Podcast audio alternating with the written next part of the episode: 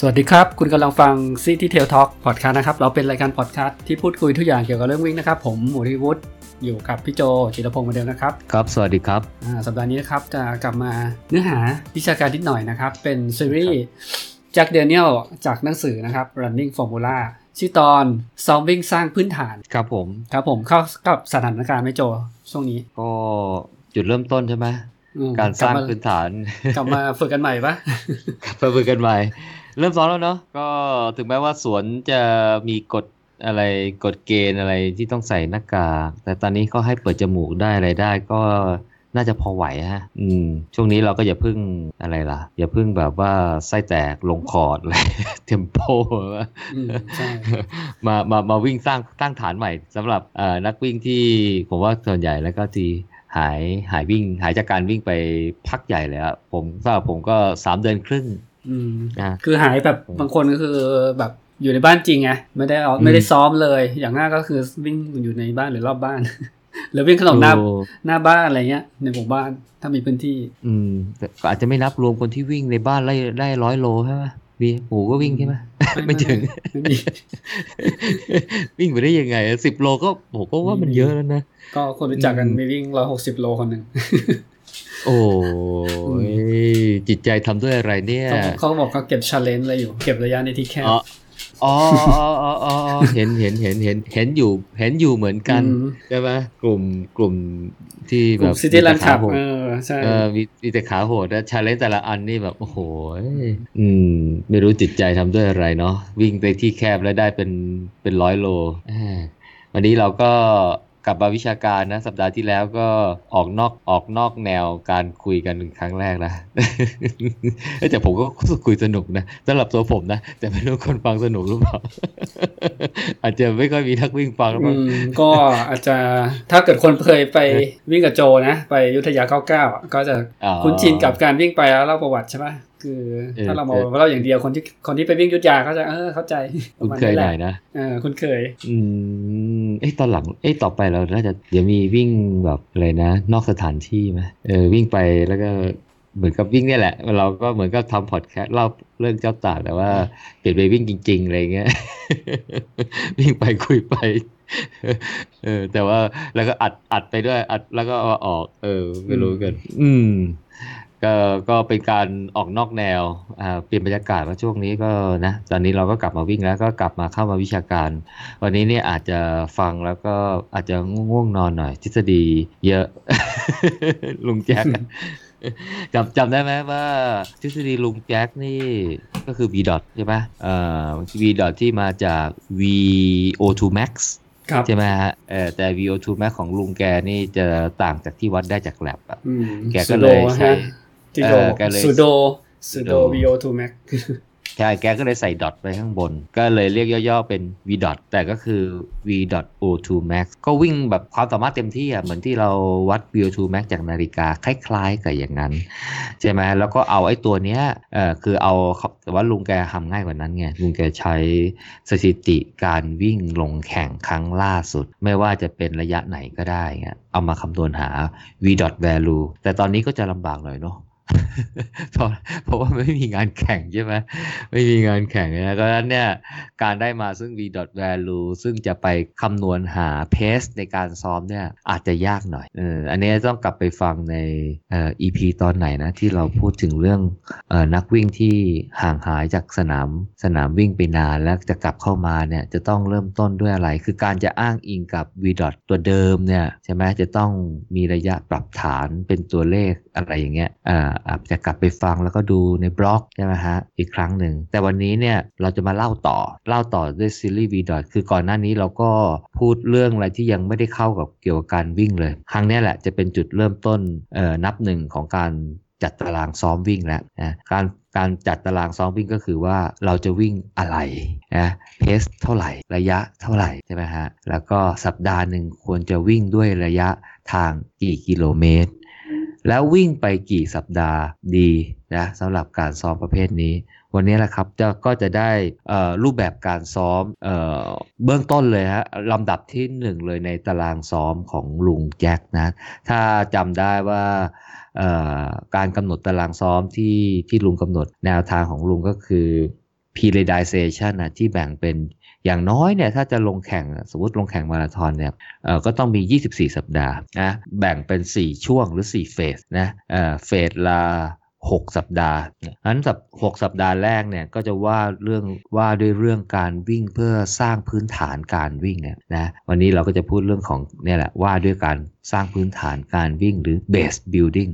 นะครับเอ่อช่วงแรกของการวิ่ง ผมว่าก็คงจะคล้ายๆ กับตารางซ้อมทั่วไปนะฮะคือ การเน้นวิ่งเพสที่เราเรียกว่าเป็น easy pace ใน v value เนี่ยก็ลุงแจ็คก็จะคำนวณตัวเมื่อเราใส่ตัวสถิติเวลาเขาเราเข้าไปเนี่ยหนึ่งในความเร็วนั้นก็คือ easy pace นะฮะ easy pace ก็คือเพสสบายๆนะฮะวิ่งด้วยความเร็วที่ถ้าเราไปกันหลายคนในตอนนี้เราก็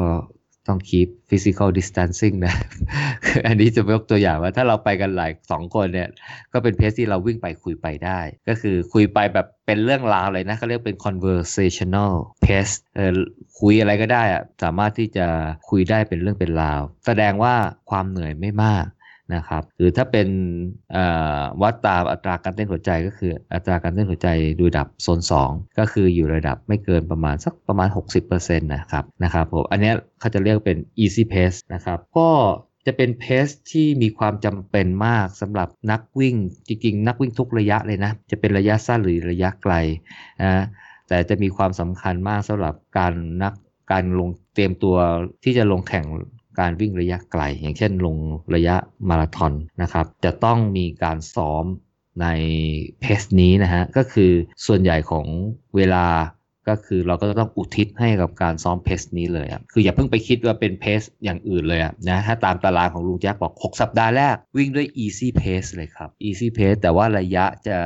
เท่าไหร่อ่าอันนี้ก็เดี๋ยวก็จะมีการกำหนดตาราง แต่วันนี้ จะว่าด้วยเรื่องของ easy pace นะฮะแล้วก็การกำหนดว่าเราควรจะวิ่งเท่าไหร่ ในเบื้องต้นนะครับผมอ่อในการที่จะทำโปรแกรมเนี่ยในการซ้อมของเราเนี่ยอย่างแรกเลยเนี่ยลุงแจ็คแนะนำให้หาระยะวิ่งประจำสัปดาห์ก่อนนะเป็นเบื้องต้นนะฮะแต่ก่อนก่อนที่เราจะไปดูว่า ระยะวิ่งประจำสัปดาห์เนี่ยก็คือใน 7 วันเนี่ยเราควรจะวิ่งได้กี่กิโลเมตรเออไม่ควรเกินกี่กิโลเมตร หรือไม่ควรต่ำกว่ากี่กิโลเมตรนะครับผมแต่ว่า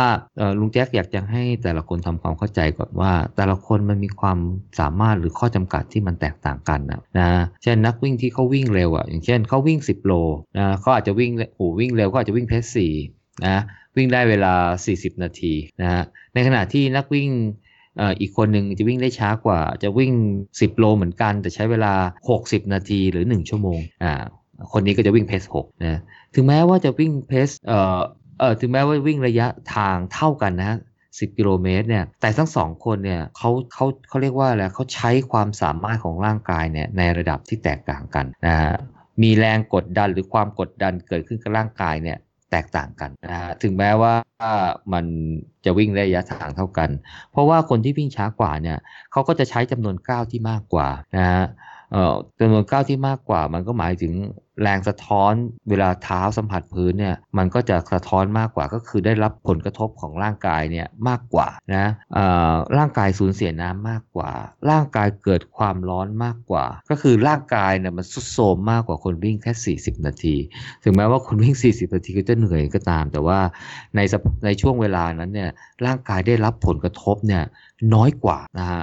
ราะฉะนั้นเนี่ยต้องบอกเลยว่าคนที่วิ่งช้าเนี่ยในระยะทางที่เท่ากับคนวิ่งเร็วเนี่ยคนที่วิ่งช้าเนี่ยจะจะเปลืองร่างกายมากกว่า จะมีความกดดันเกิดขึ้นร่างกายมากกว่าลุงแจ็คก็เลยมากำหนดว่าจริง ๆ แล้วเนี่ยการกำหนดระยะวิ่งประจำสัปดาห์เนี่ยเอ่อถึงแม้ว่ามันมีความสำคัญเนี่ยแต่สำหรับนักวิ่งที่วิ่งที่ไม่เร็วมากเนี่ย อาจจะให้มองเป็นการกำหนดชั่วโมงวิ่งประจำสัปดาห์มากกว่า หรือจำนวนนาทีที่เหมาะสมในการวิ่งประจำสัปดาห์มากกว่า เพราะน่าจะทำให้นักวิ่งที่วิ่งไม่เร็วนักเนี่ยสามารถที่จะกำหนดเขาเรียกว่าแรงกระทำกับร่างกายเนี่ยให้อยู่ในสภาวะที่ให้อยู่ในจำนวนที่เหมาะสมอะคือไม่ให้ใช้เวลาวิ่งนานเกินไป เพราะว่าถ้ามันใช้นานเกินไปเนี่ย นะฮะเพื่อที่จะบอกว่า เอ้ย เราควรจะต้องมีระยะวิ่งสะสมประจำสัปดาห์เท่านี้เนี่ย มันอาจจะทำให้ร่างกายสุดโทรมแล้วก็เวลาเราไปพักเนี่ย ร่างกายอาจจะฟื้นฟูไม่ทันนะหรือฟื้นฟูได้ไม่เต็มที่ เอ่อ พอฟื้นฟูไม่เต็มที่ปุ๊บ เราต้องไปวิ่งในในวันถัดไปหรือในเซสชันถัดไปเนี่ย ก็อาจจะทำให้ร่างกายไม่สามารถที่จะวิ่งได้ตามโปรแกรมหรือตามที่เราคาดหวังได้ ก็อาจจะทำให้ร่างกายเนี่ย หรือสมรรถภาพของร่างกายเนี่ยไม่พัฒนาไปตามแผนที่เราวางแผนไว้นะ สุดท้ายเนี่ยก็คือไอ้เป้าที่บอกว่าจะต้องซ้อมตามนี้ตามนี้ตามนี้ตามนี้นะแล้วเราก็จะไต่ภูเขาทีละลูกทีละลูกไปจนถึงภูเขาสูงสุดที่เป็นเป้าใหญ่เนี่ย ก็อาจจะไปไม่ถึงก็ได้ เพราะร่างกายมันไม่ได้พัฒนาตามที่คาดไว้นะครับผม เพราะฉะนั้นเนี่ยเอ่อสำหรับที่นักวิ่งที่อาจจะเอ่อรู้สึกว่าถ้าใช้เวลาไอ้ถ้าใช้ระยะทางเป็นตัวกำหนดในการกำหนดการวิ่งประจำสัปดาห์แล้วเนี่ยก็อาจจะหนักไป อาจจะต้องช่วงแรกอาจจะปรับมาเป็นการใช้ไอ้ตัวเวลานะเป็นตัวกำหนดแทนคือไม่สนใจว่าจะวิ่งได้เท่าไหร่ แต่สนใจเพียงว่าวันนี้จะวิ่งใช้เวลา เท่าไหร่ 30 นาที 40 นาที 50 นาที หรือ 1 ชั่วโมงแทนนะครับก็ได้นะครับผมเพื่อจะเป็นทำให้ร่างกายเนี่ยไม่สามไอ้ไม่ไม่เผชิญกับแรงกดดันที่มันนักมากเกินไป ส่วนความเร็วที่ใช้ซ้อมเนี่ยก็แน่นอนนะฮะลุงแจ็คก็ฮะมีสูตร v value มาแนะนำเพราะฉะนั้นเนี่ยถ้าเราสามารถกำหนดระยะ ทางที่วิ่งประจำสัปดาห์ หรือระยะเวลาที่วิ่งประจำสัปดาห์ได้ แล้วเรามีเพสที่เหมาะสมที่ได้คำนวณมาจาก v value เราก็สามารถที่จะอพอที่จะวางแผนในการ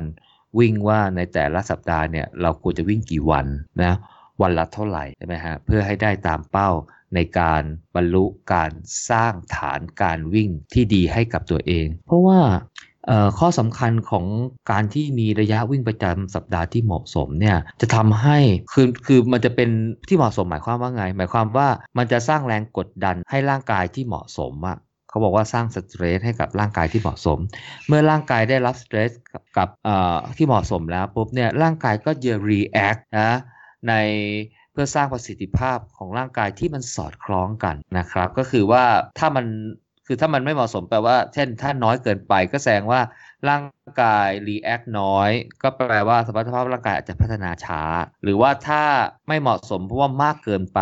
มากเกินไปก็แปลว่าร่างกายเนี่ยเอ่อ react ไม่พอไงคืออาจจะ recovery recover ไม่ทันฟื้นฟูไม่ทัน คือการฟื้นฟูกระบวนการจำได้ไหมที่เราเรียนเรื่องเอ่ออะไรนะ general adaptation syndrome อะไรเงี้ยที่บอกว่าร่างกายจะตอบสนองต่อสิ่งเร้ากับ stress ใช่ไหมครับเอ่อ คือมันจะซ่อมก่อน คือพอเราการใส่สเตรสไปเนี่ยมันอาจจะมันจะทำให้ร่างกายอาจจะสูญเสียสมดุล เช่นอาจจะช้ำหรืออะไรพวกนี้ร่างกายก็จะไปซ่อม ซ่อมเสร็จมันร่างกายก็จะรู้แล้วว่าถ้าร่างกายมีความสามารถเพียงเท่านี้ ก็คงจะดำรงชีวิตอยู่ด้วยความยากลำบาก ร่างกายเลยสร้างให้มันแข็งแรงเพิ่มมากขึ้นนะเพื่อที่จะสามารถรับไอ้สเตรสแบบนี้ได้ เออ เพราะฉะนั้นเนี่ยถ้าเราใส่สเตรสที่เหมาะสมก็แปลว่า ร่างกายซ่อมครบถ้วน แล้วก็สร้างให้ร่างกายแข็งแรงนะเพียงพอในการรับสเตรสถัดไปได้ปริมาณที่เพียงพอนะถ้าเรามากไปซ้อมมากไปทำให้ร่างกายเอ่อสุดโทมมากไปนะหนักเกินไป ร่างกายอาจจะซ่อมไม่ทัน ซ่อมไม่ทันแล้วก็อาจจะซ่อมแล้วก็อาจจะเสริมสร้างไม่ทันด้วย เพราะฉะนั้นเนี่ย เบนฟิตที่ได้เนี่ยก็อาจจะได้น้อยกว่า ในการใส่ร่างกาย ในสายการใส่สเตรสให้ร่างกายที่เหมาะสมก็ได้ คือเหนื่อยฟรีพูดง่ายๆคือซ้อมแล้วเหนื่อยฟรี คือการซ้อมหนักมากไม่ได้แปลว่าร่างกายจะพัฒนาตามความหนักที่มาก อาจจะพัฒนาไม่ทัน อันนี้แหละครับที่บอกว่าความเหมาะสมของระยะวิ่งสะสมของประจำสัปดาห์เนี่ยจะเป็นตัวบ่งบอกถึง ประสิทธิภาพร่างกายที่จะพัฒนาขึ้นในช่วงของการสร้างพื้นฐานการวิ่งนะครับเเป้าหมายของการสร้างพื้นฐานการวิ่ง คือทำให้ร่างกายเนี่ยมีความสามารถในการรับโหลด รับสเตรสนะที่เกิดขึ้นเนี่ยจากระดับน้อยๆค่อยๆเป็นค่อย ๆ ไปจนกระทั่งร่างกายมีความแข็งแกร่งระดับหนึ่งซึ่งจะพัฒนาต่อยอดไป ในการซ้อมในลำดับถัดไป เพราะว่าทำไมตรงนี้ถึงเรียกว่าเรียกเป็นเป็นการสร้างฐาน เพราะว่าร่างกายของเราเนี่ยสมมติว่าจากคนที่ไม่ค่อยได้วิ่งมากนัก หรืออาจจะวิ่งมาพอประมาณเนี่ยแต่ว่าการซ้อมที่จะพัฒนาประสิทธิภาพให้มันมากขึ้นไปอีกเช่น วิ่งได้ไกลมาก ๆ ขึ้นเป็นระยะทางอ่าเช่น 42 กิโลเมตร หรือวิ่งให้เร็วมากขึ้นจากเพจ6มาเป็นเพจ5มาเป็นเพจ4เนี่ยมันต้องการความแข็งแรงของร่างกายมากกว่าที่เป็นอยู่เยอะ เพราะฉะนั้นเนี่ยซึ่งการการการการการสร้างเอ่อการต้องการความแข็งแรงของร่างกายมากเนี่ยเพื่ออะไรเพื่อที่จะไปรองรับสเตรสที่เราจะใส่ขึ้น เพื่อพัฒนาให้เรามีประสิทธิภาพที่มากขึ้น เช่น ถ้าเราบอกว่าถ้าเราอยากจะวิ่งเร็วเนี่ย ในแต่ละก้าวของการวิ่งเร็วเนี่ยมันจะมีแรงตกกระทบที่มากระทำกับเท้าของเราเนี่ยหนักมากขึ้นกับตอนวิ่งช้า หรือเราจะต้องใช้ระบบหายใจนะในการที่จะต้องนะเผาผลาญพลังงานนะในการออกซิเจน ไปเผาผลาญพลังงานให้ได้พลังงานเพียงพอนะที่จะสามารถที่จะวิ่งได้เร็วได้ พวกนี้เนี่ยมันต้องการเขาเรียกว่าเป็นพวก quality work อะ quality run หรือ quality training อะซึ่งมันต้องใช้ ความแข็งแกร่งของร่างกายเยอะ ถ้าเราซ้อมในช่วงต้นเนี่ยหรือซ้อมซ้อมสร้างฐานเนี่ยไม่ดีพอเนี่ยการที่เราไปซ้อม quality training quality work quality run จะเรียกอะไรก็แล้วแต่เนี่ยจะทำให้เราไปได้แค่เออไม่ไม่ไกล เราอาจจะบาดเจ็บก่อน หรือเราไม่สามารถทนความหนักของการซ้อมเหล่านั้นได้ เพราะว่าหลังจากที่ที่วันนี้พูดเป็นบทแรกเลยเนี่ยของการซ้อมวิ่งเนี่ย นะฮะในบทถัด ๆ ไปก็จะมีการพูดเรื่องของการซ้อมมาราธอนเพสการซ้อมเทมโปการซ้อมอินท r ว a l การซ้อม repetition สิ่งเหล่านี้เนี่ยเป็น quality รันทั้งนั้น ซึ่งแปลว่าอะไร แปลว่าต้องการความแข็งแกร่งของร่างกายระดับหนึ่งทีเดียว เออ คือถ้าร่างกายไม่แข็งแกร่ง ก็จะรองรับ quality รันแบบนั้นไม่ได้ หรือรองรับได้ไม่นาน อะ ก็ต้อง ล้าเหนื่อยไม่สามารถทำได้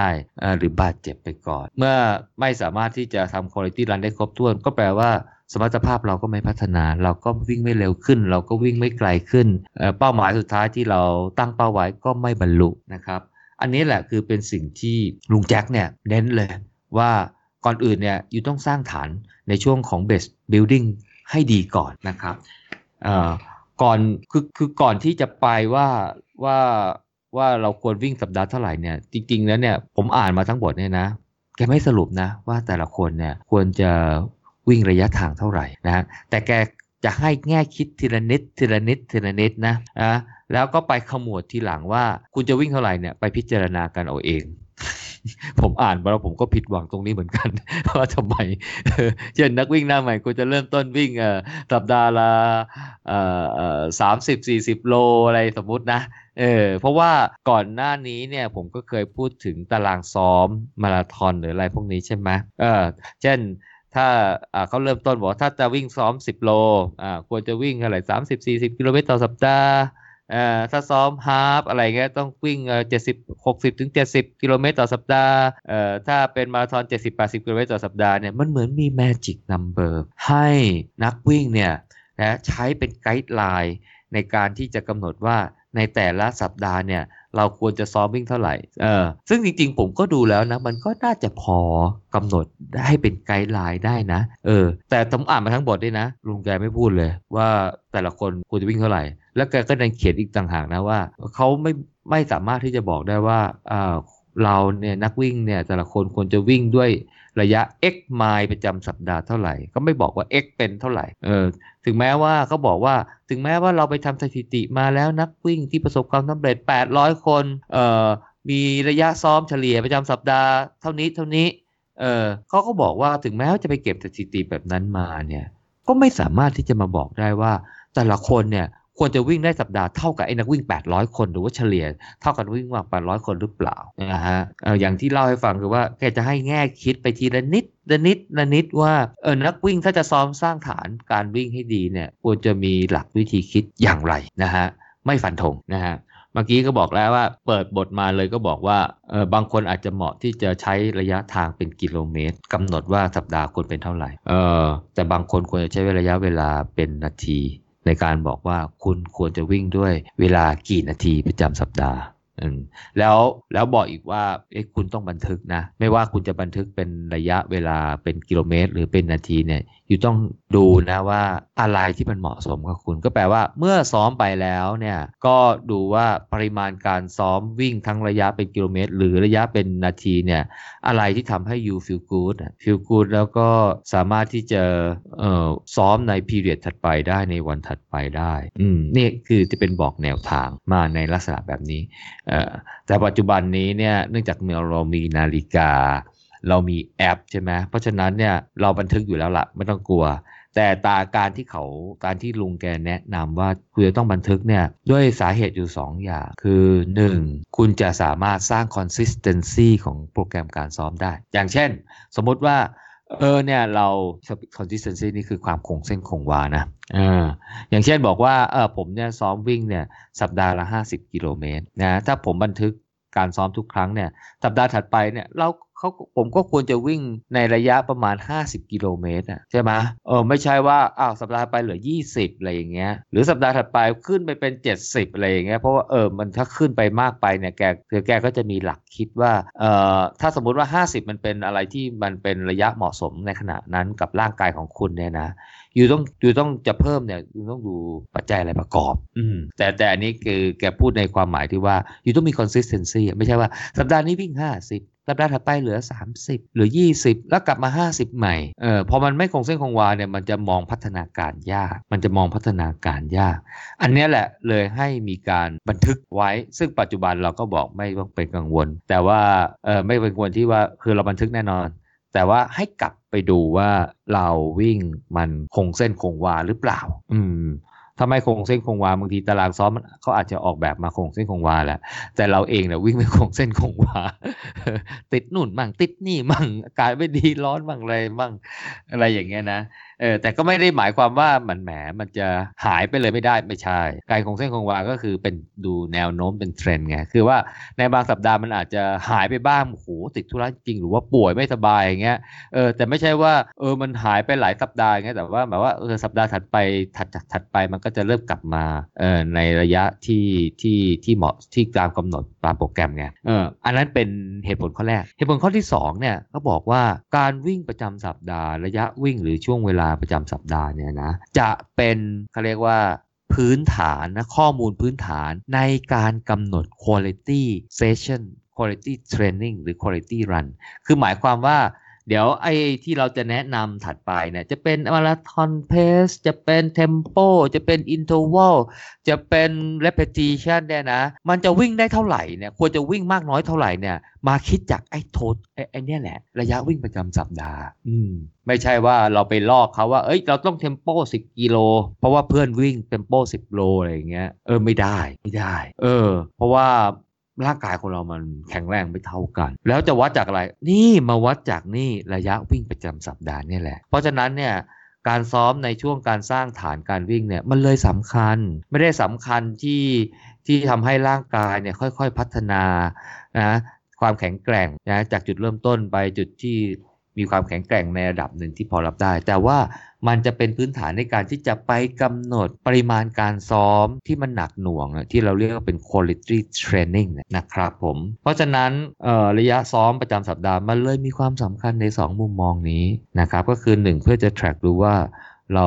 สามารถที่จะทำได้ดีขึ้นดีขึ้นดีขึ้นในหรือเปล่านะ อันที่2เนี่ยก็คือเอาไว้เป็นพื้นฐานในการคำนวณว่า quality training หรือ quality run ในอนาคตที่เราจะมีเนี่ยมันควรจะใส่ไปเท่าไหร่ ไม่ใช่ใส่ตามโปรแกรมสำเร็จรูปที่เอ่อที่มันมีอยู่ในอินเทอร์เน็ต หรือว่าที่ของเพื่อนอะไรอย่างเงี้ยนะครับผมอ่าแต่ว่ามันควรอะไรนะระยะสะสมประจำสัปดาห์มันก็ต้องเพิ่มไปตามความสามารถในการซ้อมใช่ไหมอ่าเขาบอกว่าลุงก็เลยให้ไกด์ไลน์มาคร่าวๆว่า เราควรจะวิ่ง เช่นเราวิ่งประจำสัปดาห์นะ สมมุตินะเอ่อเท่าไหร่ดี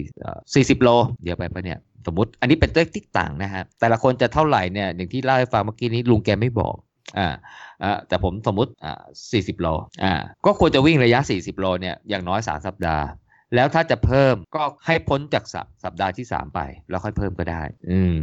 ก็คือว่าอยากจะให้ร่างกายเนี่ยแอบสอบหรือซึมซับสิ่งที่ซ้อมเนี่ยไประยะหนึ่งก่อน แล้วเพื่อจะมีเขาเรียกว่ามีปฏิกิริยาตอบสนอง จะซ่อมแซมสร้าง แล้วก็ให้มันแข็งแรงขึ้นอะไรเนี่ยให้มันมีช่วงเวลาหนึ่งเออคือแกก็ไม่อยากให้แบบโอ้โหแบบเพิ่มอะเพิ่มทุกสัปดาห์ทุกสัปดาห์ทุกสัปดาห์เลยก็ได้อะไรอย่างเงี้ย เออแต่ทั้งนี้ทั้งนั้นนะในบทในในตอนท้ายๆเขาบอกแกก็บอกว่าก็ต้องให้ฟิลกู๊ดอะถ้ายูคิดว่าอยู่ทำได้อยู่ก็ทำเออ แต่ถ้ายูคิดว่าอยู่ทำแล้วแล้วรู้สึกว่ามันจะ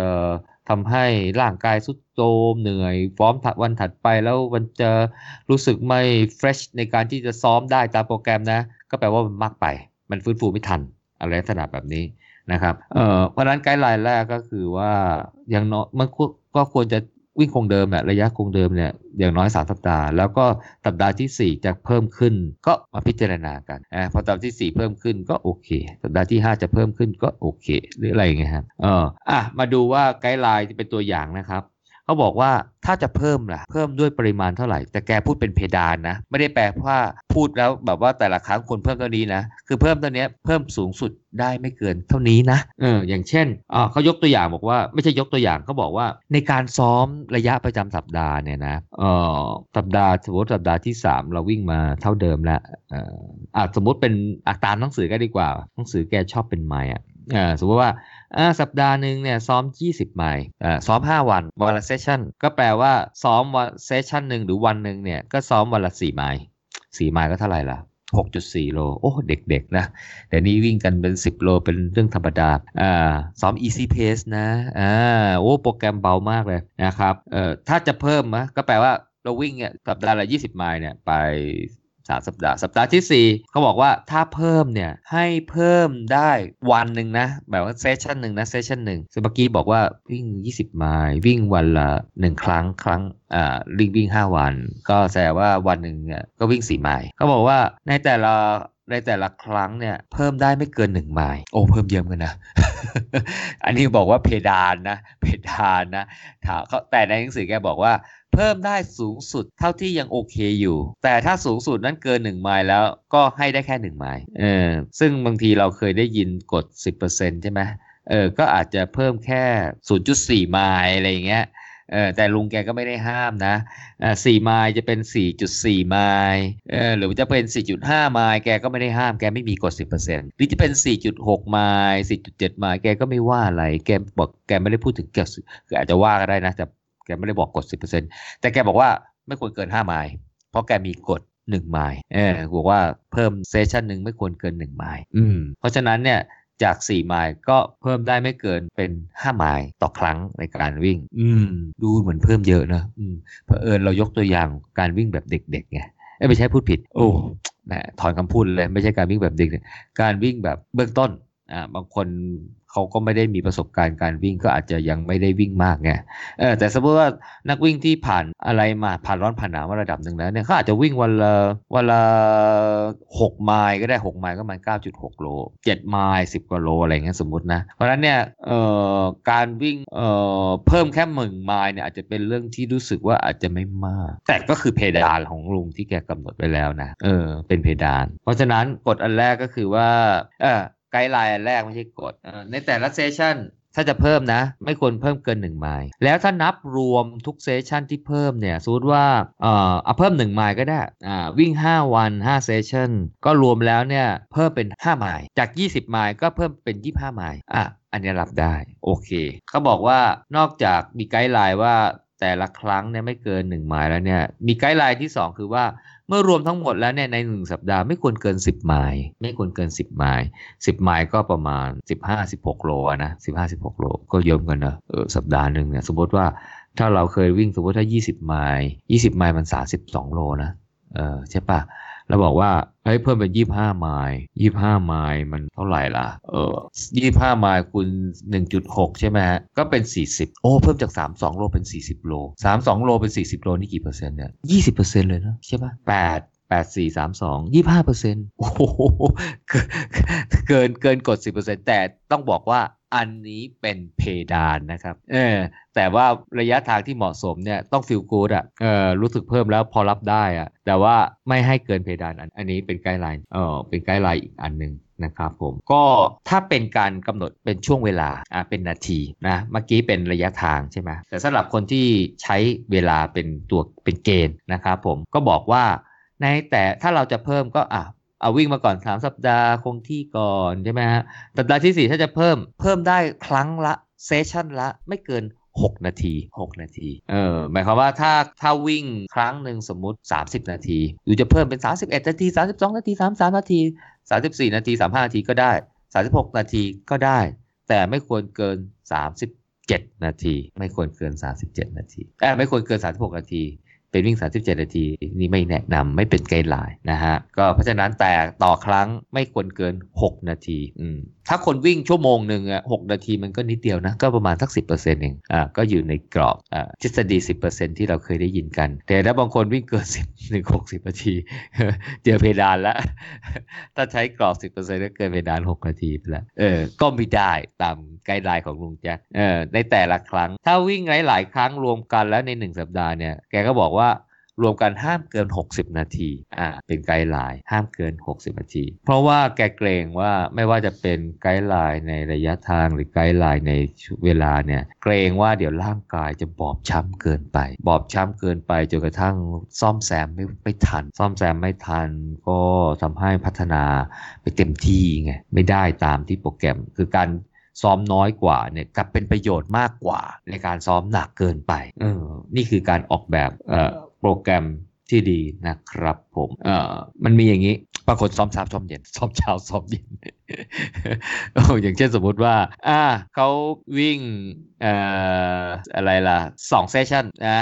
เอาเอาเอาเอาตัวตัวอย่างเมื่อกี้ก็ได้เอ่อซ้อม 20 ไมล์อย่างเงี้ยเออแสดงว่าเซสชันหนึ่งเขาวิ่งแค่ 2 ไมล์จิ๊บจอยมากเลยอ่าแต่เขาก็ยังคือยังคงกฎเกณฑ์อยู่นะเออ ก็คงกฎเกณฑ์อะไรหนึ่งในแต่ละเซสชันเนี่ย คุณเพิ่มได้ไม่เกิน 1 ไมล์โอ้โหเฮ้ยถ้าดูพิจารณาจาก 3.2 ไมล์แล้วไม่เกิน 1 ไมล์นี้มันมีเขาเรียกว่ามันมีรูมรูมกว้างกว้างเยอะเลยนะ เมื่อกี้เนี่ย4ไมล์ไหมรูม1ไมล์เหมือนกันนะ จาก4เป็น5เอ้ยรูมนิดเดียวถ้าเราดูเทียบเปอร์เซ็นต์นะ แต่ถ้าบอกว่าเอ้ยคนนึงเขาวิ่งวันซ้อมเช้าซ้อมเย็น 5 วันก็เป็น 10 session แต่ว่า session หนึ่งเขาวิ่ง2ไมล์2ไมล์เพิ่มเป็น3ไมล์โอ้โหเฮ้ยเยอะไว้ room กว้างถูกป่ะถ้าเรียก percentage เออแต่อย่างว่านะครับมันก็มี cap เอ่อไม่เกิน 10 กิโลเมตรไม่ใช่ไม่เกิน 10 ไมล์ต่อสัปดาห์ ไม่เกิน 10 ไมล์ต่อสัปดาห์ อืม ไม่เกิน 10 ไมล์ต่อสัปดาห์ เออ แต่ถ้าเขาใช้ใช้กฎใช้เกณฑ์1ไมล์เออ มันก็ไม่เกินนะ เช่นเขาเพิ่มจาก 2 ไมล์เป็น 3 ไมล์ทุก session เลย 10 ไมล์ เออ มันก็สามารถที่จะเพิ่มได้ 1 ไมล์ต่อเซสชันได้เหมือนกันนะ เออ ในขณะที่ที่ถ้าคนวิ่งแค่5เซสชันเออกลับไปติดเพดาน1ไมล์1สัปดาห์วิ่งเพิ่มได้แค่5ไมล์เองอะมันมีความแตกต่างกันอย่างอันนี้ เออทำไมลุงเปิดกว้างให้คนที่จะมีจำนวนเซสชันเยอะกว่าเนี่ย เพิ่มได้มากกว่า ดูน่าสนใจใช่ไหมฮะ เออ ดูประหนึ่งว่าการซอยย่อยๆเนี่ย ร่างกายเนี่ยจะบอบช้ำน้อยกว่า คือพอซ้อมปุ๊บมันก็จะมีเวลาพักช่วงหนึ่ง แล้วร่างกายที่มันทนอยู่ในช่วงเวลาที่ซ้อมเนี่ยไม่นานเท่าเนี่ยคือความเสียหายเนี่ยมันจะน้อยกว่า มันเลยดูเหมือนว่ามันมี room ให้เพิ่มเนี่ยมากกว่า เพราะฉะนั้นเนี่ยถ้าใครอยากจะเพิ่ม mileage เร็วๆนะฮะถ้าตาม guideline ของลุงนะ แบ่ง session ย่อยเลยซ้อมเช้าซ้อมเย็นซ้อมเช้าซ้อมเย็น สมมุติว่าถ้าจะวิ่ง 10 โลนะเออต่อวันนะ เออถ้าวิ่งทีเดียว10โลต่อวันเนี่ยมันจะช้ำมาก เวลาเพิ่ม mileage ต่อสัปดาห์เนี่ยเพิ่มระยะประจำเอ่อวิ่งประจำสัปดาห์เนี่ยจะเพิ่มได้ทีละหน่อยเนาะเพราะติดหลักเกณฑ์แกแล้ว ก็ซอยเป็นช้อมซ้อมเช้า 5 โล ซ้อมเย็น 5 โล เออ แล้วคราวเนี้ยเพิ่มได้เยอะแล้วครับ เพิ่มได้เยอะแล้วฮะแล้วในข้อเท็จจริงเนี่ยร่างกายมันบอบช้ำน้อยกว่า ร่างกายมันบอบช้ำน้อยกว่าเอ่อการที่เราอยู่ในสนามนานๆ กับการอยู่ในสนามที่ไม่นานเนี่ยร่างกายมันช้ำน้อยกว่า แล้วการ recover การซ่อมแซมการฟื้นฟูเนี่ยมันก็จะทำได้ดีกว่า มีประสิทธิภาพมากกว่า มันเลยมี room ทำให้คนที่ซ้อม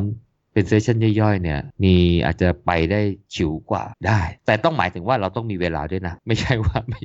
เวลาก็ไม่ค่อยจะมีเนี่ยเออเดี๋ยวมันจะไปเบียดบังเอาเวลาเราไปทำอย่างอื่นซะเอออันนี้เป็น guideline นะ เป็น guideline นะ ไม่ได้บอกว่าจะต้องเพิ่มไปเป็น maximum ตามที่ลุงแกว่านะครับผมอะในบทถัดในในในในหัวข้อถัดไปเนี่ยนะฮะลุงแกยังไม่พูดถึงเรื่องการซ้อมเอ่อ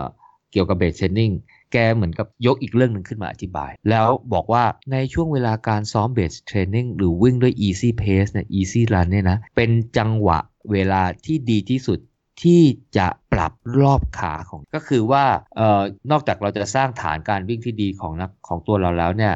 ทักษะอันเนี้ยอันหนึงเนี่ยที่ควรจะมาฝึกซ้อมตอนช่วง easy run เนี่ยนะก็คือการฝึกในการที่จะควงขาปั่นขาให้มันเร็วขึ้นอะเร็วขึ้นจนถึงระดับที่เขาเรียกว่าเหมาะสมอะเออระดับที่เหมาะสมระดับที่ทำให้การวิ่งมีประสิทธิภาพสูงสุดเออ มันคือตัวเลขเดียวกับที่ทุกคนรู้เลยครับ 180 ครั้งต่อนาที คือก้าวซ้ายนับ 1 ก้าวขวานับ2นะครับอืมเพราะว่าตัวเลขนี้เนี่ยส่วนใหญ่ก็จะเก็บมาจากสถิตินะลุงแกก็พูดถึงการเก็บสถิติอยู่เหมือนกันว่า นักวิ่งแนวหน้าเนี่ยจะมีรอบขาประมาณนี้ทั้งนั้นเลยนะแต่ลุงแกเนี่ยเก็บสถิติมากไปกว่านั้นอีกนะ ไปไปเก็บสถิตินักวิ่งระยะสั้นด้วย ระยะ 800 เมตร 1,500 เมตร 3,000 เมตรฮาฟมาราธอนอะไรอย่างเงี้ยนะครับ แล้วเรามาดู เออปรากฏว่านักวิ่งระยะ 800 1,500เนี่ยนะไม่ต้องพูดถึง 100 เมตรนะ 100 เมตรมันคงจีเลยเออมีแนวโน้มที่จะมีรอบขาสูงมากกว่า 180แต่ก็สูงกว่าไม่มาก เออ เออ แต่ก็สูงกว่า แต่ในขณะที่นักวิ่งตั้งแต่ระยะ 3,000 เมตรขึ้นไปอะ3,000 เมตร 5,000 เมตรหมื่นเมตร เอ่อฮาฟมาราธอนอะไรเงี้ยฮะกับมีรอบขาที่ใกล้เคียงกับ 180 ไม่หนีไปจากนี้มากเออแสดงว่านักวิ่งระยะกลางหรือระยะไกลแล้วเนี่ยเออรอบขาที่เหมาะสมเนี่ยจะเป็นรอบขาที่ 108 แล้วสิ่งที่ต่างกันคืออะไรนะฮะเมื่อรอบขาเออไม่ต่างมากเกือบเกือบคงที่สมมุติว่าคงที่ 180เออแต่ความเร็วของระยะ 3,000 เมตร 10,000 เมตรฮาฟมาราธอนมาราธอนเนี่ยเออถ้าให้คนเดียวกันวิ่งเนี่ยแน่นอน เขาวิ่งระยะสั้นเขาต้องวิ่งเร็วกว่า ถูกปะเออเขาก็ต้องวิ่งเร็วกว่าระยะยาวเนี่ย แต่ถ้ารอบขวาคงที่เนี่ยสิ่งที่แปลเปลี่ยนไปคือ stride length นะครับหรือระยะก้าวก็เนี่ยแหละครับ ตัวกำหนดความเร็วมันคือระยะก้าวเพราะฉะนั้นเนี่ยในการซ้อม easy pace เนี่ยหรือ easy run เนี่ยที่เราซ้อมในช่วงต้นนี้นะฮะเลยเป็นเวลาที่เหมาะสมที่สุดในการมาปรับรอบขาของเรานะครับ แต่เราก็ต้องฝึกอะเพราะว่าเขา คือลุงแกบอกว่านักวิ่งทั่วไปนะครับ นักวิ่งหน้าใหม่ เก็บข้อมูลรอบขานะฮะเออแกบอกว่าแกคงมีนักเรียนเป็นคลาสนักวิ่งหน้าใหม่ยี่ห้าคนสามสิบคนอะไรแกเนี่ยนะแกบอกร้อยเปอร์เซ็นต์เลย วิ่งต่ำกว่าร้อยแปดสิบส่วนใหญ่ก็จะประมาณร้อยหกสิบร้อยหกสิบร้อยเจ็ดสิบอย่างมากครั้งต่อนาทีเก้าเก้าต่อนาทีซึ่งยังไม่ออปติมัมยังไม่มันยัง ยังยังควรจะต้องเพิ่มไปให้ถึง 180 ก็แปลว่าท่ามยังไม่ค่อยดีท่ามยังไม่ค่อยถูก จังหวะยังไม่ได้ลิทึมมันไม่ค่อยดี นั่นเนี่ยนะการที่จะทำให้เรามีสติติเอ้ยเรามีสติในการที่จะไปกำหนดรอบขาให้อยู่ในจำนวนนะที่เหมาะสมเนี่ยมันคือการวิ่งช้านี่แหละมันคือการวิ่งช้าแหละโดยแต่ว่าถ้าเราจะพยายามปั่นรอบขาให้มันสูงขึ้นเนี่ยในขณะที่เรายังคง easy pace อยู่เนี่ยเขาบอกว่า ตามธรรมชาติเนี่ย ถ้าเราปั่นรอบขาให้สูงขึ้นเนี่ย มันก็จะมีแนวโน้มที่จะวิ่งเร็ว มันก็จะมีแนวโน้มที่จะวิ่งเร็ว ซึ่งทำแต่เราก็ต้องมีสติสตินะ ต้องต้องมีสติสตินะว่า เอ้ย ถ้ามันวิ่งเร็วปุ๊บเนี่ย เราก็จะต้องก้าวให้มันสั้นลงจนกระทั่งมันได้เพสที่ที่ v dot กำหนดอะ v dot value กำหนดว่าเอ้ยยูมีความสามารถแค่เนี้ยเออยูก็ต้องวิ่ง เพสเท่านี้แหละใน easy run เพราะฉะนั้นเนี่ยมันไม่มีอะไรเหมาะสมในมากกว่าช่วงการซ้อม easy run นี่แหละ เราก็มาซ้อมรอบขาด้วย ซ้อมรอบขาด้วย โดยการที่กำหนดสไตล์เล็งหรือระยะก้าวเนี่ยให้สั้นลงจนกระทั่งมันได้รอบขาหรือเคเดนประมาณ 189 ต่อนาทีนะฮะซึ่งแกเน้นมากเลยโอ้แกอธิบายมาเออเพราะว่าตอนที่ที่ที่ฝึกเคเดนให้ได้ร้อยแปดสิบเนี่ย แกบอกว่าเออระยะก้าวเนี่ย พอไปทำปุ๊บเนี่ย เราจะก้าวสั้นลงเราก้าวสั้นลงแล้วเราก็จะมีสติในการที่จะวางเท้าให้มันเบาขึ้น เขาบอกว่านักวิ่งที่มันมีรอบขา น้อยๆเนี่ย เออแล้ววิ่งวิ่งช้าเออส่วนใหญ่นักวิ่งถ้ารอบขาเยอะๆ เอ้ยรอบขาไม่มากแล้ววิ่งเร็วเนี่ยก็แปลว่าระยะก้าวเขาคงก้าวอีกก้าวยาวมากเลยนะ และถ้ารอบขาเขาได้ร้อยแปดสิบเขายิ่งวิ่งเร็วขึ้นไปใหญ่เลย แต่นักวิ่งที่รอบขาก็ช้า แล้ววิ่งก็ช้าเนี่ย มันแปลว่าอะไร มันแปลว่าไอ้ส่วนใหญ่เนี่ยเวลาจะลอยอยู่ในอากาศขึ้นไปข้างบนฟ้าเยอะ ขึ้นไปทางแนวดิ่งเยอะ พอขึ้นไปทางแนวดิ่งเนี่ยมันก็ลอยอยู่บนอากาศนานใช่ไหมเออ มันลอยบนอากาศนานขึ้นไปแนวดิ่งสูงเนี่ยเวลามันตกเนี่ยตกเมื่อของมันสูงมันตกมันก็กระแทกแรงนะฮะเพราะนั้นนักวิ่งช้ารอบขาต่ำเนี่ยมักจะเจ็บง่าย เพราะอะไรเพราะมันกระแทกแรง แรงกระแทกมันแรงนะฮะ ราะฉะนั้นสิ่งที่กูจะปรับคืออะไร ปรับให้เคเดนมันเร็วขึ้น เออ เพื่อให้มันไปอยู่บนอากาศมันสั้นลงไง เพราะการที่จะบังคับให้รอบขามันเร็วขึ้นเนี่ย ก็คือการบังคับไม่ให้ตัวมันอยู่ลอยอยู่บนอากาศมันนานไง ลอยแนวดิ่งนะรอยแนวดิ่งมันนาน เออ พออย่างนั้นปุ๊บเนี่ย มันก็ไม่ขึ้นสูง พอไม่ขึ้นสูง มันก็เวลาตกมา เวลาเท้าสัมผัสพื้นเนี่ย แม่แรงกระแทกมันก็จะลดลงโดยธรรมชาติ ลดลงโดยธรรมชาติ แล้วเราก็มีแนวโน้มที่จะก้าวเท้าด้วยเท้าที่เบาขึ้น เป็นนินจามากขึ้นเเพราะฉะนั้นประโยชน์ของเคเดนรอบขา 180 นี้มันทำให้ทั้งได้เขาเรียกว่าอะไรล่ะ ป้องกันการบาดแผลแล้วมันทำให้เกิดไอตัวการประหยัดแรงด้วย running economy ด้วยเออนะครับ เพราะฉะนั้นซ้อม base training base running ฝึกรอบขาด้วยนะครับ เพราะฉะนั้นทุกครั้งที่ไปซ้อมนะดูนาฬิกาว่า ครั้งนี้รอบขามันโอเคไหมอ่าหรือเปิด metronome ใช่ไหมหมูหมูให้ดูว่าเอ้ยเราเนี่ย ใช้จังหวะการซ้อมช้า วิ่งช้าเนี่ยแหละ ซ้อมรอบขา ไม่ใช่ไปใช้จังหวะการซ้อมเร็ว เพราะเขาบอกว่าคนที่วิ่งช้าเนี่ยไอ้คนที่วิ่งรอบขาช้าเนี่ยเวลาวิ่งเร็วเนี่ยมันจะมีแนวโน้มจะเป็นรอบขาเร็วโดยธรรมชาติอยู่แล้ว แต่ว่ามันก็อาจจะไม่เร็วถึง 180 นะ เพราะฉะนั้นเนี่ยให้มาซ้อมตรงนี้แหละ แล้วมันจะส่งผลทำให้เคเดนเราดีขึ้นดีขึ้นดีขึ้นดีขึ้นนะครับผมนี่คือบทที่แกแทรกอยู่ๆก็แทรกขึ้นมาเลยนะ ในเรื่องของการวิ่งสร้างพื้นฐาน ก็คือแทรกการซ้อมสกิลในเรื่องของการเพิ่มรอบขานะครับผมอะมาว่าด้วยว่าเราควรจะกำหนดไอ้ตัวระยะประจำสัปดาห์เนี่ยมากน้อยเท่าไหร่นะกี่กิโลนะอย่างที่เล่าให้ฟังแกไม่บอกเราว่ากี่กิโล แต่แกมาพูดถึงเรื่องของเขาเรียกว่า personal limit หรือ individual limit คือข้อจำกัดของร่างกายของแต่ละคน เออแกก็อ้างหลักการ principle running principle ข้อที่ 4 เออผม พวกเราเคยเล่าให้ฟังไปเมื่อ EP ไหนจำไปได้ละที่เกี่ยวกับเอ่อ principle of running เนี่ยแหละ มีอยู่สิบข้อมั้งจำได้ไหมเออบอกข้อที่สี่เนี่ยบอกว่าคนเราเนี่ยนะ มีข้อจำกัดของร่างกายที่แตกต่างกัน นั่นหมายความว่าทำให้ปริมาณการซ้อมเนี่ย มันแตกต่างกันด้วย คือไม่ใช่ว่าเฮ้ยเราจะต้องซ้อมเราสามารถที่จะซ้อมโปรแกรมการซ้อมได้เหมือนเหมือนกับเพื่อนที่เป็นนักวิ่งด้วยกัน ไม่ใช่อะไม่ใช่เพราะอะไรเพราะเรามีข้อจำกัดที่แตกต่างกันมีอายุวัยระบบหายใจระบบการเดินไหลเวียนของโลหิตกล้ามเนื้อนู่นนี่นั่นการย่อยอาหารเผาผลาญอาหารต่างกันมันอาจจะเหมือนกันก็ได้นะแต่ส่วนใหญ่ต่างกันไง เออ ส่วนใหญ่ต่างกันปุ๊บ ก็บอกว่าด้วยข้อจำกัดอย่างเงี้ยแหละ มันเลยไม่สามารถที่จะ กำหนดว่าเอ่อคนจะมีการซ้อมเท่าไหร่ แล้วซ้อมไปแล้วควรจะปรับเป็นตารางยังไงเหมือนได้กับคนอื่นๆนะครับผม เออ ซึ่งอันนี้แหละ มันก็เลยเป็นว่าทำให้จะต้องเวลาเราไปไปกำหนดอ๋อระยะวิ่งประจำสัปดาห์ที่เหมาะสมเนี่ย มันมันเลยต้องเหมือนกับว่า ต้องดูความรู้สึกของเราเนี่ยเป็นหลัก เช่น เขายกตัวอย่างนะ บอกว่า เช่น อาจจะมีคนคนนึงเนี่ยเขารู้สึกว่านะ อันนี้หมายถึงว่าเขาซ้อมไปสักพักถึงแล้วนะเขารู้สึกว่า เอ้ยเนี่ยเอ่อวิ่งประมาณเนี้ยอ่าสมมติว่าสัปดาห์ละ 72 โล เออ 72 คนนี้ก็เยอะเหมือนกันนะ เออ ถ้าซ้อมระยะ 72 โลเนี่ยนะ เอ่อร่างกายรับได้ละ โอเคแล้ว แล้วก็ การมีเอ่อเอ่อ weekly mileage เท่านี้สามารถที่จะถ้าซ้อมอย่างนี้ไปเรื่อยๆเนี่ยเอ่อโดยที่ไม่เพิ่มนะ สามารถที่จะไปบรรลุเป้าหมายที่ตัวเองตั้งไว้ในการลงแข่งมาราธอนจะเป็นเวลงเวลาหรือจะเป็นอะไรก็แล้ว แต่สมมตินะ บอกพอละซ้อมแค่ 72 โล พอเออแล้วบอกว่ามันมันสอดคล้องกับ personal limit เขาด้วย ข้อจำกัดทางร่างกายเขาด้วยอ่าเพราะฉะนั้นเนี่ยคนนี้เนี่ย ต่อให้ผ่านไป 3 สัปดาห์แล้วบอกว่าไม่จำเป็นต้องเพิ่ม ไม่จำเป็นต้องเพิ่ม เออ เพราะว่ามันสอดคล้องอย่างแรกมันสอดคล้องกับข้อจำกัด คือถ้าเพิ่มไปมากกว่านี้อาจจะแย่ อันที่2เนี่ย เอ้ยเขาบอกว่า เอ้ยเขามีเวลาอยู่เท่านี้ซ้อมมันได้เท่านี้ไม่กี่วันซ้อมได้ 3 4 วัน 5 วันเนี่ยซ้อมได้แค่นี้แหละทำงานอยู่ด้วยอะไรด้วย แล้วก็เป้าเขาก็ตั้งไว้แค่นี้ก็มันก็ไม่จำเป็นไง มันก็มีความจำเป็นที่ต้องเพิ่ม มันพอถึงเกณฑ์สามสัปดาห์แล้วซ้อมมาขนาดนี้แล้ว มันจะเป็นต้องเพิ่มกับซ้อม สัปดาห์ที่สี่ห้าหกด้วยระยะเท่านี้ต่อไป ก็ได้ก็ไม่จำเป็นอืมเพราะว่าเอ่อแต่บางคนเนี่ยเขาก็อาจจะรู้สึกว่ามันน้อยไป เพราะอะไร เพราะว่าเป้ามันอาจจะสูงกันนั้น อืม แต่ก็กลับมาดูอันที่ 2 คือว่า แล้ว personal limit เนี่ยในในด้านร่างกายมันมันไปได้ไหม เช่นจะเพิ่มเพิ่มได้ไหมเอ่อซ้อมไปแล้วมันยังฟิลกูดอยู่ไหมสัปดาห์ถัดไปไหม หรือออสภาพร่างกายอาจจะไปได้ แต่ว่าสภาพการทำงานบอกไปไม่ได้เลยทำยังไงก็ไปไม่ได้เลยเนี่ยโอ้โหถ้าอย่างนั้นเนี่ยอาจจะมีผลต่ออาชีพการงานอย่างเงี้ย อันเนี้ยก็ต้องกลับมาดูแล้วว่าเอ้ยถึงแม้ว่าอยู่อยากจะเพิ่มหรืออยากจะอะไรเนี่ยมันต้องเพิ่มด้วยวิธีการไหนหรือว่ามันไม่ควรเพิ่มแล้ว หรือมันทำอะไรไม่ได้แล้ว ก็ต้องกลับมาดูว่าลิมิตอันนี้มันจะแก้ไขด้วยอย่างไร ถ้ามันไม่ใช่เรื่องของสภาพร่างกายนะครับผมก็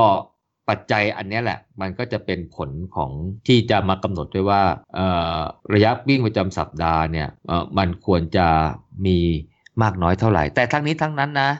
สุดท้ายเนี่ยเราก็ต้องกลับมาเช็คเขาเรียกว่า validate กับเป้าหมายการซ้อมด้วยนะ คือแล้วแต่ว่าเราจะให้อะไรใหญ่กว่ากันเนี่ย ถ้าเราบอกว่าเอ้ยเนี่ยถ้าซ้อมจำสัปดาห์แค่นี้เนี่ยแล้วเราโหเราตั้งเป้าหมายมาราธอน3 ชั่วโมง สมมุตินะ คือมันมันมันต้องทำสองอย่างคือไม่ไปปรับเป้าหมาย หรือไม่อยู่ต้องทำร่างกายทำสภาพความพร้อม เวลาการทำงาน อะไรก็ตามเนี่ยให้มันสามารถซ้อมในจำนวนระยะทางที่ประจำสัปดาห์ที่เหมาะสมเพื่อไปถึงเป้านั้นให้ได้ เพราะถ้าไม่ปรับ มันไปเป้านั้นไม่ได้ มันต้องพิจารณานี้ประกอบกัน คือทุกสิ่งทุกอย่างมันมี มันมีลอจิกของมันอยู่ มันมีเหตุมีผลนะ คือไม่ใช่ว่า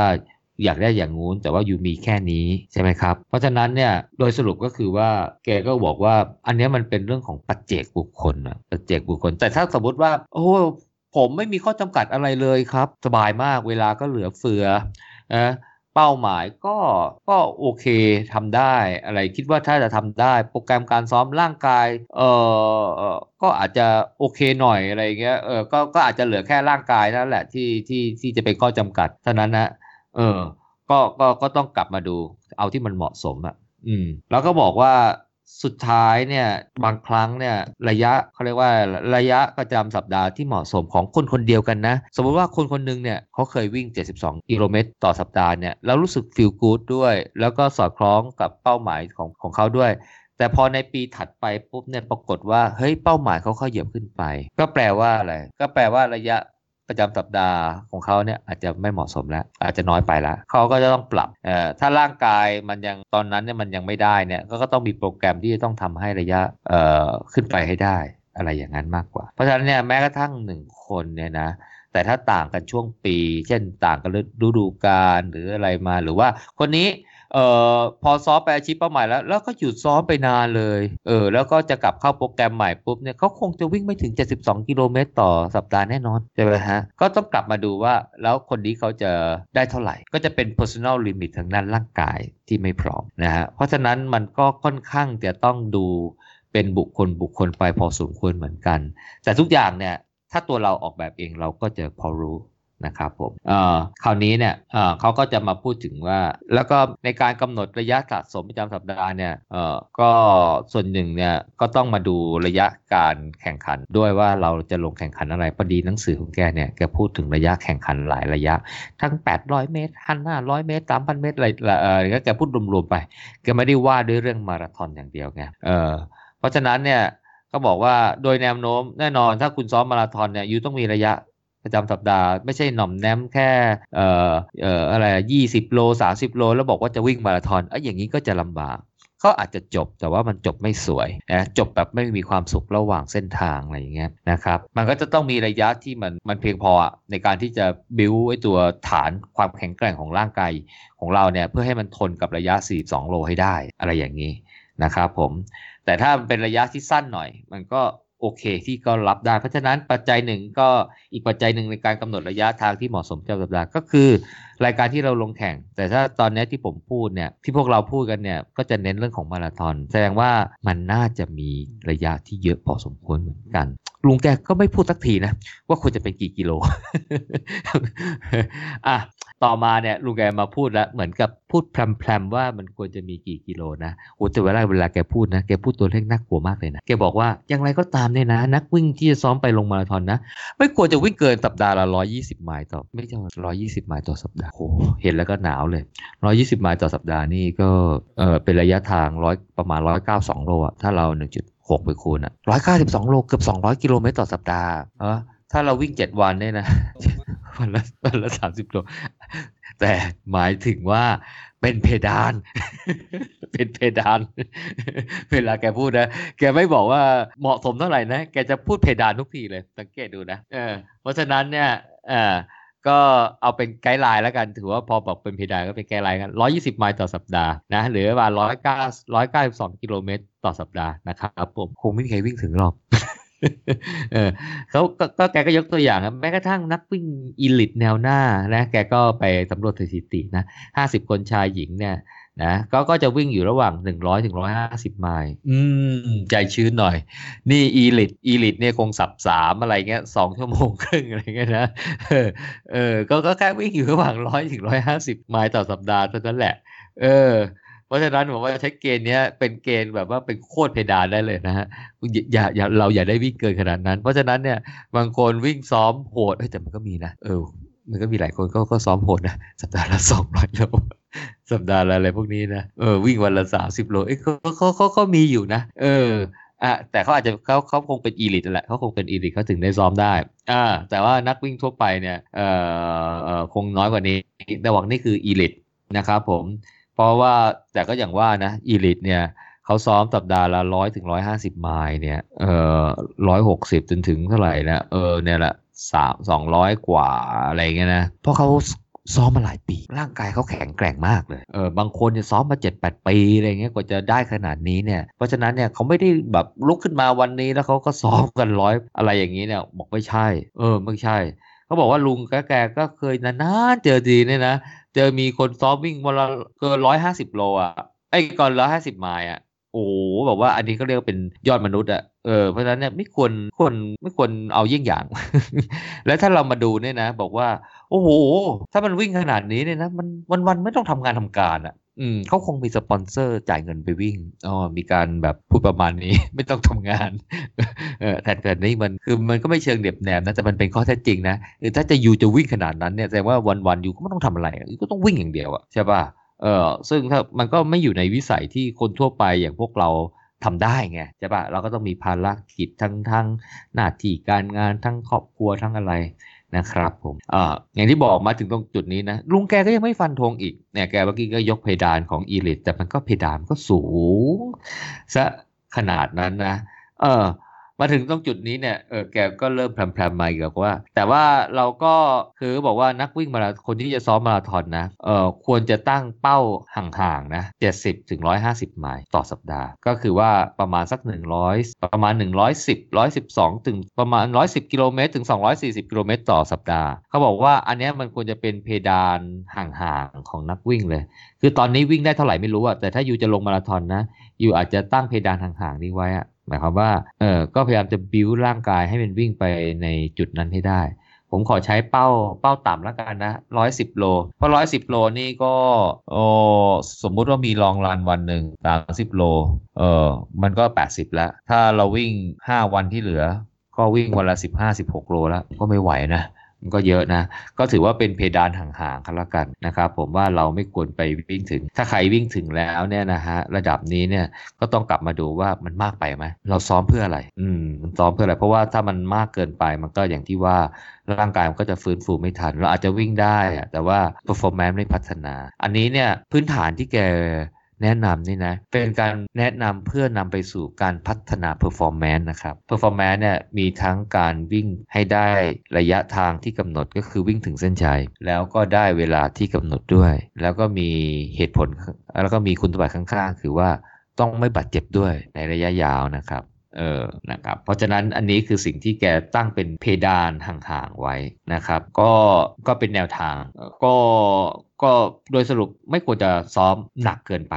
ไกลเกินไปอออ่านถึงตรงนี้แกก็ยังไม่พูดสักทีว่าเท่าไหร่อะแกมาพูดอีกเรื่องหนึ่งจะต้องใส่ช่วงเวลาพักเนี่ยนะฮะให้เหมาะสมด้วย ให้เหมาะสมคืออะไร คือหมายความว่า ถ้าเรามีเวลาพักเท่าไหร่ เวลาพักนั้นต้องเพียงพอที่จะซ่อมแซมและสร้างให้ร่างกายแข็งแรงขึ้น เพื่อพร้อมที่จะวิ่งในเซสชันถัดไปอะคือถ้าในเซสชันถัดไปร่างกายไม่พร้อม ก็แปลว่ามันมีสองอย่างคือ 1. เราพักน้อยไป 2. เราซ้อมมากไป มันก็ต้องปรับ 2 อย่างนี่แหละครับ ก็คือว่าลดระดับการซ้อมลงมา แล้วก็เพิ่มระยะเวลาการฟื้นฟูหรือการพักให้มากขึ้น เพื่อให้เข้าจุดสมดุล อันนี้แหละครับที่จะทำให้อ่าร่างกายพัฒนา performance ไปตามที่เราตั้งเป้าไว้ เพราะว่าถ้าเรา มีช่วงเวลาพักหรือช่วงเวลาฟื้นฟูไม่เหมาะสม ร่างกายก็ไม่พัฒนาครับพูดง่ายๆคือเหนื่อยฟรีเหนื่อยฟรี การเกิดอาการอาการเกิดสถานะสภาวะเหนื่อยฟรีคือเกิดอาการ overtrain ก็คือฝึกมากเกินไปฝึกมากเกินไป ก็ส่งผลทำให้พักน้อยเกินไปนะครับผมแต่ว่าถ้าสมมุติว่ามันมีคำถามว่าเอ๊ะถ้าเฮ้ยเราจะต้องวิ่งให้ได้ระยะทางเท่านี้ต่อสัปดาห์ เพราะว่าเป้าหมายของเราต้องสร้างรุ่นนี้นั่นอะไรอย่างนี้ปุ๊บเนี่ย โอ้โหเฮ้ยในระยะเวลา 6 สัปดาห์ ที่แกวางในโปรแกรม periodization ใน 1 เฟส บอกว่า เอ้ยสงสัยมันเพิ่มไม่ทันไง เพิ่มไม่ทัน ร่างกายมันเพิ่มแล้วมันเหนื่อย มันovertrain ใช่ไหม มันเลยเพิ่มได้นิดเดียว เพิ่มทีละนิดเนี่ย ก็แปลว่า 6 สัปดาห์นั้นไม่พอ you ก็ต้องขยายจาก 6 สัปดาห์ไปเป็น 7 สัปดาห์ 8 สัปดาห์อะไรอย่างเงี้ยนะฮะ แต่ทั้งนี้ทั้งนั้น you ก็ต้องไปดูเป้าด้วยว่า เอ้ย ถ้าขยายไปแล้วเนี่ย เรายังไปลงแข่งในรายการที่เราตั้งเป้าหมายได้ไหมเออถ้าบอกว่าไม่ได้ไม่ได้ก็อาจจะต้องต้องปรับเป้าตัวนั้นแหละไปหารายการอื่นฮะเพราะว่าถ้าถ้าเราซ้อมเบสได้ไม่เพียงพอ ไม่สร้างร่างกายให้มีความแข็งแรงเนี่ย เดี๋ยวเราเข้าคุณลิตี้รันเนี่ยเราก็อาจจะซ้อมไม่ได้ ถึงแม้ว่าเราจะลงรายการที่เป็นเป้าหมายได้ แต่เราก็ทำสถิติเวลาตามที่เราต้องการไม่ได้ไม่ได้อืมเพราะฉะนั้นเนี่ย พวกนี้ก็ต้องเก็บมาเป็นข้อมูลดูว่า ซ้อมไปแล้วรู้สึกเป็นยังไง พอวันถัดไปเราซ้อมปุ๊บเนี่ยเรารู้สึกยังไง ถ้าเรารู้สึกเฟรชเต็มที่สามารถซ้อมได้ตามโปรแกรมตามเป้าหมาย แสดงว่าเราพักพอ แต่ถ้าเรายังไม่รู้สึกแบบนั้นเนี่ยก็แปลว่าเราพักไม่พอนะครับผมอะได้ไกด์ไลน์มาล้วประมาณนี้นะครับ แต่ว่า ยังไม่รู้ว่าจะวิ่งกันเท่าไหร่ แต่ว่าเดี๋ยวผมจะไปสรุปทีหลังควรจะเป็นเท่าไหร่ดีนะครับผมอะมาดูองค์ประกอบที่เกี่ยวกับความเร็วในการวิ่งละเมื่อกี้เนี่ยพูดถึงว่าระยะทางระยะเวลาประจำสัปดาห์นะครับผมความเร็วอย่างที่สรุปตอนแรกก็คือว่ามันมาจาก v value ที่คำนวณได้นะครับผมเราก็คำนวณได้ไปเป็นความเร็ว easy run จะ easy pace นะครับผมลุงแจ็คบอกว่าจริง ๆ แล้ว easy pace อันนี้เนี่ย ถ้าเราวิ่งในแต่ละครั้งอ๋อทุกทีแกแกกำหนดเพดาน แต่ตอนนี้แกกำหนดเขาเรียกว่าอะไรขั้นต่ำมาแล้ว easy easy run เนี่ยไม่ควรจะต่ำกว่า 30 นาทีครับไม่ควรจะต่ำกว่า30นาทีไม่ใช่บอกว่าอะกำหนดแต่เพดานเออแสดงว่าน้อยเท่าไหร่ก็ได้สิบอกไม่ใช่อะแกบอกว่าเออเนี่ยใช่ไปวิ่งทั้งทีเนี่ยนะ ไม่ควรจะต่ำกว่า 30 นาทีนะ จะสามสิบนาทีสามสิบห้าสี่สิบสี่ห้าห้าสิบหนึ่งชั่วโมงเนี่ยโอเคนะฮะแต่ไม่ควรต่ำกว่าสามสิบนาทีอะเพราะอะไร เพราะว่าอยู่ปุ๊บวิ่งไปวิ่งปุ๊บอยู่อาบน้ำแต่งตัวเปลี่ยนเสื้อผ้านะโอ้ รู้สึกว่ามันจะใช้เวลามากกว่าสามสิบนาทีนะหรือว่าก็แบบโอ้โหสามสิบนาทีนี่ไม่คุ้มเลยว่ะเออมาวิ่งแค่สามสิบนาทีนะกลับบ้านไปอาบน้ำแต่งตัวไม่ไม่คุ้มหรือไม่ก็แต่งตัวมาขับรถมาสวนลุมมาอะไรปุ๊บเนี่ยใช้เวลามากกว่า แล้วมาวิ่งสามสิบนาทีพอโอ้โหแบบว่าดูแล้วไม่ค่อยคุ้มนี่ยเพราะฉะนั้นเนี่ยมินิมัมนะอีซี่รันไม่ควรเกิดไม่ควรจะต่ำกว่าสามสิบนาทีนะครับผมสามสิบนาทีของของของแต่ละคนก็จะได้ระยะทางที่แตกต่างกันนะฮะแต่แกไม่กำหนดว่า ว่าระยะเป็นเท่าไหร่ เอออย่างที่เล่าให้ฟังว่าเพราะว่าเอ่อช่วงเวลาแกให้ความสำคัญกับช่วงเวลามากกว่า อยากให้กำหนดเป็นช่วงเวลาเออเพราะฉะนั้นอย่าอย่าอย่าน้อยกว่า 30นาทีเออแล้วก็แกแนะนำเพิ่มจริง ๆ แล้วในวันเอ่อถึงแม้ว่า easy run เนี่ยจะกำหนดเป็นการซ้อม เป็นหลักของการซ้อมแบบเนี้ยนะเช่นมากกว่า 30 นาทีต่อครั้งต่อวันอะไรเงี้ยนะเออแต่จริงแล้วเนี่ย easy pace ที่ใช้วิ่ง easy run เนี่ยสามารถไปใช้ในช่วง warm up cool down นะหรือจะเป็นการ recovery ระหว่างการซ้อมอะเพราะว่าเดี๋ยวบทถัด ๆ ไปเนี่ย EP ถัด ๆ ไปเราจะพูดถึงเรื่องของ interval training อะไรพวกนี้นะครับผม มันจะมี interval ก็อย่างที่คนทราบกันก็คือว่าวิ่งเร็วจีอยู่ช่วงหนึ่ง แล้วก็ แล้วก็ recovery time เป็น recovery period คือจะพักก็ได้ จะหยุดก็ได้เออหรือจะ jog เบาๆก็ได้เออเขาบอกว่าถ้าจะ jog เบาๆเป็น active recovery เนี่ยก็ก็จะใช้ pace easy run เนี่ยก็ได้บางคนไม่รู้ว่าเอ๊ะมันจะเดินดีหรือว่าจะ jog เบาๆดี ไม่รู้ทำไรเนี่ย easy pace ง่ายดีนะครับผมเออก็ได้อืมนะครับ ก็เอาไว้ warm up cool down recovery ระหว่างเซตของการซ้อม interval หรือ repetition นะครับผม ก็นี่คือข้อแนะนำอ่าเออลืมไปเมื่อกี้เนี่ยเขาบอกว่า easy run เนี่ยนะ ครั้งหนึ่งเนี่ยไหนๆก็มาแล้วไม่ควรจะต่ำกว่า 30นาทีไม่งั้นมันเสียเวลาเออมันมีอีกคำหนึ่งที่แกแนะนำคำว่า easy easy day หรือ e day เนี่ยเออก็เขาบอกว่าบางครั้งเนี่ยในบทถัดๆไปแกอาจจะพูดถึงเออบางทีบอกว่าให้ซ้อม quality run และตามด้วย e day นะคือแกเปิดกว้างคำว่า E day หรือ easy day เนี่ยมีสองความหมายก็คือว่า หมายถึงว่าจะพักก็ได้ พักก็แปลว่าไม่ต้องวิ่งนะฮะเออหรือสองเนี่ยอาจจะวิ่ง easy run ก็ได้ easy pace เนี่ยก็ได้ อ้อแต่แกให้วิ่งเยอะนะ แกจะแกบอกว่าให้วิ่ง1 session ก็ได้หรือ2 session ก็ได้ ก็คืออันนี้จะเปิดกว้างสำหรับคนวิ่งเช้าวิ่งเย็นไงอ่าหรือถ้าวิ่ง session เดียวก็จะวิ่งเช้าหรือจะวิ่งเย็นเลือกเอา แต่บางคนขยันก็จะวิ่งเช้าวิ่งเย็นก็ได้อ่าบอกว่าอันนี้ก็ถือว่านับเป็น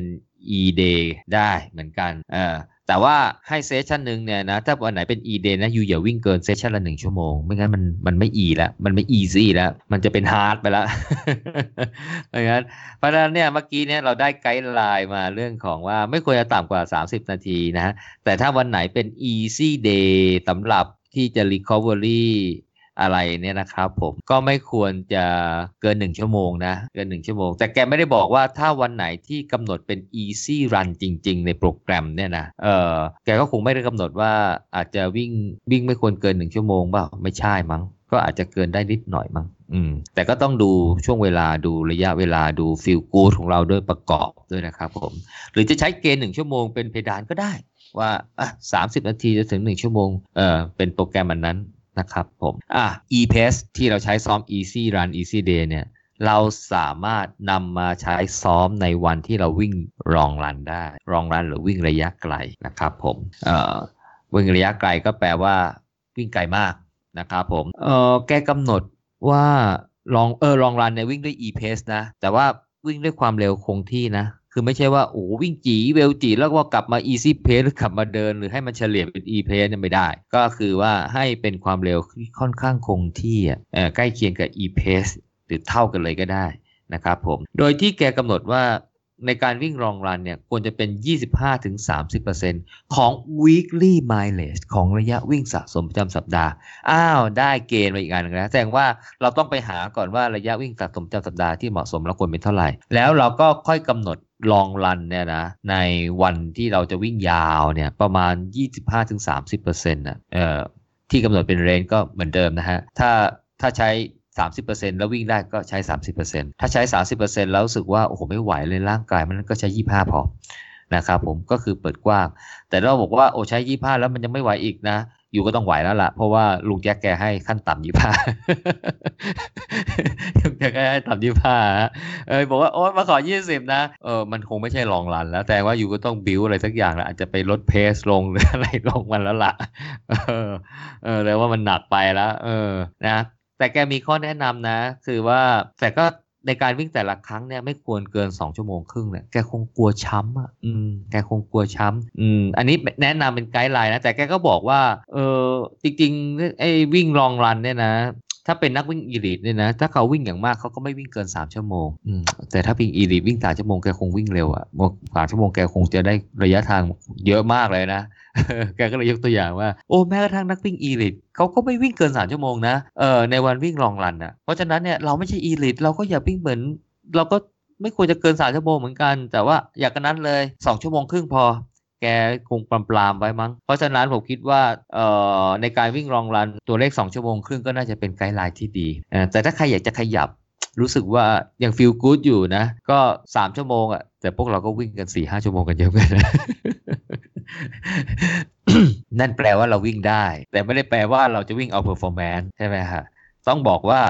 guideline ทั้งหมดของแกเนี่ย แกวางไปสู่การที่จะนำไปสู่พัฒนา performance ก็คือ วิ่งครบระยะแล้วก็ได้เวลาตามเป้าหมายนะครับผม เพราะฉะนั้นบอกว่าโอ้ยสี่ห้าชั่วโมงผมก็วิ่งมาแล้ว วิ่งทั้งคืนผมก็วิ่งมาแล้วไม่เห็นเป็นไรเลยงั้นลองรันผมสักทั้งคืนเอามาได้ไหมล่ะอ่าอยากวิ่งก็วิ่งไป แต่แปลว่ายูไม่ได้วิ่งเอา performance ให้มันพัฒนาขึ้นนะอยูจะเก็บระยะแข่งใครก็โอเค ใช่ปะครับทุกอย่างก็จะมีเหตุมีผลเออแล้วแกให้ไกด์ไลน์เป็นระยะทางมาด้วยนะเออสองชั่วโมงครึ่งนะอีลิทก็ไม่เกิน 3 ชั่วโมงนะแต่ถ้าเป็นระยะไกลเนี่ยนะถ้าอะไรที่มันเกิน 37 กิโลเมตรนะ แกว่ามันไม่เหมาะสมแล้วล่ะในการซ้อมลองรันนะอืม เราได้ตัวเลข magic number มาแล้วนะ เออ ปกติเราได้ยินตัวเลข 30 จริงๆ 37 กิโลเมตรเนี่ยผมผมได้มาจากตัวเลขที่23ไมล์อะ เออตัวเลข23ไมล์ แต่มันก็ใกล้เคียงไอ้35โลนะ ปีศาจกิโลเมตร35เนาะเป้าอืก็มคือสุดท้ายเออ ใช่แต่ก็แปลว่า แกก็แนะนำไม่ให้เกิน ไม่ให้วิ่งถึงมาราธอนนะ คือจะซ้อมลงมาราธอนก็ไม่แนะนำให้ซ้อมลงมาราธอนให้ถึงมาราธอนก็ซ้อมแค่ 37 โลพอ อย่างมากนะ อย่างมากนะ เออก็ไม่ได้แปลว่าจะซ้อม36 35 34 33ได้ ก็ซ้อมได้ แต่แล้วจะเท่าไหร่ดีก็ไปใช้เกณฑ์เวลาก็ได้2ชั่วโมงครึ่งถึง3ชั่วโมงก็ได้ อืม แต่สุดท้ายแล้วบอกว่าสมมติว่าคนวิ่งเร็วจีเลยอะโอ้โหสามชั่วโมงแล้วยังไม่วิ่งไป37โลแล้วยังไม่ถึง3ชั่วโมงเลยอาจจะ2ชั่วโมงครึ่งหน่อยๆบอกพอละอย่าไปวิ่งเกินนี้เลยถ้าจะซ้อมไปมาราธอนเออเขามองในแง่ที่ว่ามันถ้ามันไปไกลกว่านี้เนี่ย มันจะช้ำไงจะช้ำแล้วเดี๋ยว เรามีเซสชันในเราเรามีเวลาที่จะ recover เนี่ยอยู่ช่วงเวลาหนึ่ง เดี๋ยวเราก็ต้องไปซ้อมในเซสชันถัดไปแล้วจะเป็นอะไรก็แล้วแต่นะ ร่างกายมันฟื้นฟูไม่ทัน เพราะฉะนั้นเนี่ยมันก็เหมือนก็เป็นจุดออ t ติมัมอะไม่ใช่ยิ่งมากยิ่งดีไงเราก็ต้องมองเผื่อไว้ด้วยว่า เราไม่ได้ซ้อมอันนี้ป๊อปแล้วมันจบไงมันก็ต้องมี session ถัดไปถัดไปถัดไปถัดไป เพราะฉะนั้นเนี่ยร่างกายจะพร้อมเต็มที่เนี่ย มันก็ต้องอยู่ในปริมาณที่มันเหมาะสมไงเอ่อเพราะว่าไม่งั้นเดี๋ยวมัน recover ไม่ทัน ฟื้นฟูไม่ทัน ซ่อมไม่ทัน สร้างไม่ทันอะไรอย่างเงี้ยนะครับผมก็มันเขาเขาลุงแกก็จะให้ guideline มาทีละนิดทีละนิดทีละนิดทีละนิดอะไรเงี้ยนะฮะ อืมใช่ไหมครับผม ก็อันนี้แหละที่จะมาเป็นที่ว่าเราจะทำอย่างไรก็แกก็ให้ให้แง่คิดอีก ตอกย้ำไปอีกทีว่าการซ้อม easy run การซ้อมพลองรันเนี่ยเออบางทีมันอาจจะเบื่อมันอาจจะช้าจะอะไรเนี่ยแต่ต้องให้เข้าใจว่ามันเป็นการซ้อมวิ่งเพื่อสร้างพื้นฐานที่ดีให้ร่างกาย สร้างความทนทานเอ่อความอดทนเอ่อทนต่อการบาดเจ็บทนแต่อะไรก็ไม่รู้ทั้งแล้วแหละเนี่ยนะเออเพราะว่าต่อไปเนี่ยเราต้องใช้ความทนทนทนของของร่างกายนี่แหละ ไปรับ quality train ไปรับการซ้อมแบบมีคุณภาพ การซ้อมมีคุณภาพคือ เหนื่อยเออเหนื่อยแน่นอน เพราะฉะนั้นเนี่ยถ้ามันมันทนไม่ไม่ไม่พอเนี่ยมันจะทำไม่ได้ทำไม่ได้นะครับผมเพราะฉะนั้นก็โดยภาพรวมของลุงเนี่ยนะฮะให้ไกด์ไลน์มาประมาณนะครับก็สุดท้ายแกก็ยังไม่บอกอยู่ดีว่า แกก็ก็เนี่ยแหละแกก็จะมาย้ำอยู่นั่นแหละ บอกว่าก็ไม่สามารถที่จะบอกได้หรอกว่า นักวิ่งคนนี้เนี่ยควรจะวิ่งเท่าไหร่ แต่ว่าจะวิ่งเท่าไหร่ต้องมาเทเลเมดก็คือมาดูสภาพร่างกายมาทดสอบความแข็งแรงนู่นนี่นั่น แล้วค่อยบอกว่าเฮ้ยคุณควรจะวิ่งเท่านี้เท่านี้เท่านี้ แล้วพอซ้อมไปปุ๊บดู response ของร่างกายว่า performance เอ่อผลการวิ่งเป็นอย่างไรสภาพร่างกายเป็นยังไงความรู้สึกของยูเป็นยังไง แล้วก็ปรับปรับ เพราะเออเขาก็เลยมาสรุปว่าจริง ๆ แล้วเนี่ยเออต้องใช้โค้ช ใช้โค้ชเออ แต่ถ้าไม่ใช้โค้ชนะคราวนี้ต้องมอนิเตอร์สภาพร่างกายตัวเองอย่างอย่างใกล้ชิดเลยแล้ววันนี้รู้สึกอย่างไร วันนี้รู้สึกอย่างไร ไกลไปไหมยาวไปไหมสัปดาห์หนึ่งเนี่ยเป็นแล้วรู้สึกว่ามันมากไปไหม มันน้อยไปไหม ถ้าเพิ่มปุ๊บเรารู้สึกอย่างไร เราลดลงปุ๊บเรารู้สึกอย่างไร เพื่อให้ได้ระยะทางที่มันเหมาะสมนะครับ แต่ถ้าผมสรุปนะ อันนี้เป็นสิ่งที่ผมประมวลมาเองนะ ว่าถ้าลุงแกไม่บอก ผมก็จะประมวลด้วยความเข้าใจของผมจากอ่านที่อ่านแกมาหลายรอบเนี่ย แล้วก็จากประสบการณ์จากอะไรบ้างเนี่ยเขาบอกว่าถ้าเป็นนักวิ่งหน้าใหม่นะเออควรจะเริ่มจาก easy run แน่นอนนะครับผมอย่างน้อย 6 สัปดาห์ต้องมีนะฮะเออถ้าเป็นหน้าใหม่ผมอยากให้เผื่อไปมากกว่า 6 สัปดาห์เลยไอตัว periodization 6 สัปดาห์สงสัยอาจจะไม่พอสำหรับนักวิ่งหน้าใหม่ ถ้าไม่รู้จะเริ่มยังไงนะฮะ ต้องเริ่มอย่างน้อย 30 นาทีนะครับ ไม่งั้นเดี๋ยวเราจะเสียเวลาขับรถมาเปลี่ยนเสื้อผ้าแล้ววิ่งแป๊บวิ่งน้อยกว่า 30 นาทีเดี๋ยวมันจะไม่คุ้มนะครับผมอันนี้อันนี้ผมยกเว้นกับคนที่ยังวิ่งไม่ได้ต่อเนื่อง 30 นาทีนะ ถ้าเขายังวิ่งไม่ได้ให้เขาเดินให้เขาเดินไปก่อนอย่าเพิ่งเข้าโปรแกรมซ้อมไปแบบว่าเอาให้มันได้ก่อนนะอันนี้หมายถึงว่าเข้าโปรแกรมซ้อมแล้วนะครับผมแต่ว่ามีเป้ามีอะไรแล้ว ก็เริ่มต้นอย่างน้อย 30 นาที แต่ถ้ารู้สึกว่า 30 นาทีน้อยไปก็อาจจะเป็น 45 นาทีอะไรก็ได้นะครับผมนะครับ หรืออาจจะเป็น 1 ชั่วโมงนะครับ แล้วก็ดูว่าในสัปดาห์ที่วิ่งเนี่ยเราวิ่งเป็นอย่างไรนะครับผมเอ่อถ้าเราใช้เกณฑ์เวลานะครับ ก็วิ่งไป 3 สัปดาห์แล้วปุ๊บก็เพิ่มได้วันครั้งละ 6 นาทีนะถ้าเราวิ่งวันละครั้งก็นั่นแหละ 6 นาที รวมเลย1สัปดาห์ก็ไม่ควรเกิน 1 ชั่วโมง ถ้าวิ่ง 5 วัน 6 นาที 5 6 30 ก็ 6 5 30 ก็แค่ครึ่งชั่วโมงเอง